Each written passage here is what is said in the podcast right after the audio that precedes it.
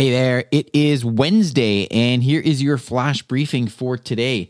And I've got some interesting news when it comes to Amazon. As you may know, uh, Lexi has certain wake words, right? We can't have custom wake words. You have to choose between Echo, Lexi, or A L E X A, uh, computer, Amazon. I think those are all of them. I may be missing one there.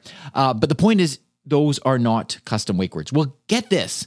It was just announced that Amazon is now allowing companies to build their own custom assistants, but leveraging the Lexi voice service. So you may be familiar with the fact that some companies are producing their own uh, independent proprietary uh, voice assistants. So not built on the Lexi or, for example, the Google platform, but Amazon is now making it easier for companies to do that, but leverage the Lexi platform. And the interesting thing about this is that part of this uh, feature set is that you can have your own unique custom wake word.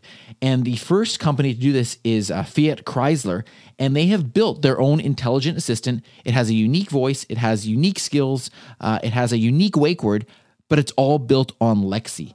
And the interesting thing about this as well is that if the custom voice experience that this company builds uh, does not have an answer to a particular question that a person asks, then it can default to the normal Lexi voice service. So a, uh, so a company can actually have a custom voice assistant and on top of uh, Amazon's already existing Lexi service. Now, there are some questions about, well, what happens then with the data if a company is building this on top of Lexi. Does the company get the data or does Lexi, does Amazon get the data? Those are some questions that uh, probably need to be explored, but very interesting uh, development in the voice technology space. I uh, hope you're having a wonderful day, and we'll talk again tomorrow. Briefcast.fm